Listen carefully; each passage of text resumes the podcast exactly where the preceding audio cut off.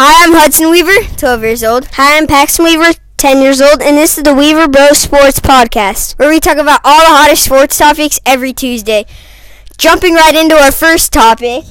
As of today, who do you have winning the NBA Finals? I have the Lakers winning the NBA Finals with Anthony Davis and LeBron James and a great, well, good enough supporting cast. And I think they can go all the way. I think in the conference championship, they'll go up against the Los Angeles Clippers, and I think they'll beat them out and go to the playoffs. I mean, finals. I think the Clippers are going to win the NBA Finals because they also have a great duo in Kawhi Leonard and Paul George. Where Kawhi Leonard, I really don't think he's taken his game to the fullest it can be at, and I do think that right when he gets to the playoffs, he's just going to turn onto a whole nother mode where he's just going to totally destroy teams.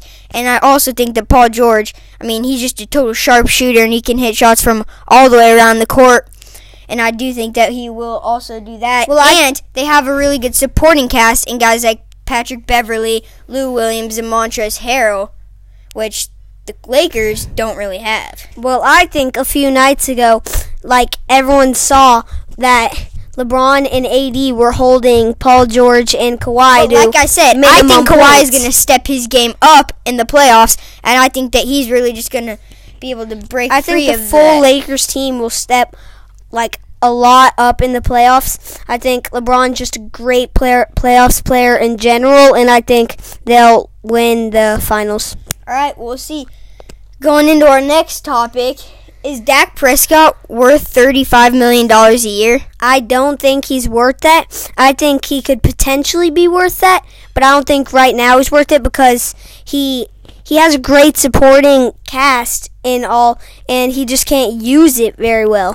Well, I definitely don't think he's worth $35 million because when you look at other players in the league compared to Dak, he's not even close to as good as a lot of the players Well, I in the think league. potentially he Well, could be yeah, that. but we're talking about guy. right now. Right now is when they're going to have to make the contract with Dak, not in the future. Maybe they could sign him for less, and then in the future they could sign him for thirty-five But you million, have to think and I would about the think future and think if he's great in the future, you keep. This they are thinking for about they are thinking about the future and other guys like Ezekiel Elliott and guys like Jaylon Smith that they need on their team and they can't be wasting cap space on guys like Dak Prescott that they're thinking about the future for him while now they're just wasting valuable money. Yeah, I think that is true. I think they could lower his cap right now. Yeah, and I do think that Dak Prescott should probably agree with that just by noticing how good other players are in the league and noticing how he could step up his game and that like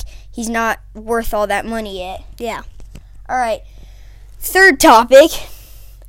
Who would you take to start a team in their prime? Messi or Ronaldo?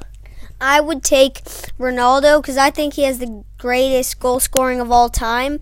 I think he can even dribble past players, get to the box, score an easy goal, and he can carry a team like really great. He wins like pretty much all his games. He has great mentality. He always wants to win. Yeah, well, you say that he scores a ton of goals. It's not like Messi doesn't score a ton of goals. He scores Not a decent much. amount of goals, but it's the thing is he plays a totally different position, but he's the guy. Ronaldo gets the ball at half, maybe a little bit closer up to the goal and takes and just scores. Messi takes the ball from players, dribbles it up, uses his skills and passes it off to somebody or he scores. With he just has incredible skills and he can get by almost anyone. And I do think that if you put him in Ronaldo's position, I think he would score a ton of goals too. They're a little hard to compare because they play totally different positions and totally different styles. Yeah, but if you go and watch them play, you will just see how much better Messi is by just watching him and just looking at the skills he does to get around players. Ronaldo can also Ronaldo do good skills. kids. Ronaldo also can have good skills Yeah, but then he to uses get his to the body goal. to his advantage. How do you think he scores so many goals? Because he, he has uses to his- get to he- the goal. He knows how to use his body to his advantage, and I'm not saying he's not great because he is, but I just think that Messi is definitely just an overall well, there has to be a player. way for him to get to the goal. He can't just somehow get there. He uses his body to his advantage, like I've been saying this whole entire time. He has some skills that he uses, which he is good at skills, but he also just uses his body to his advantage.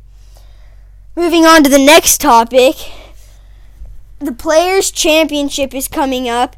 Who's your favorite golfer of all time?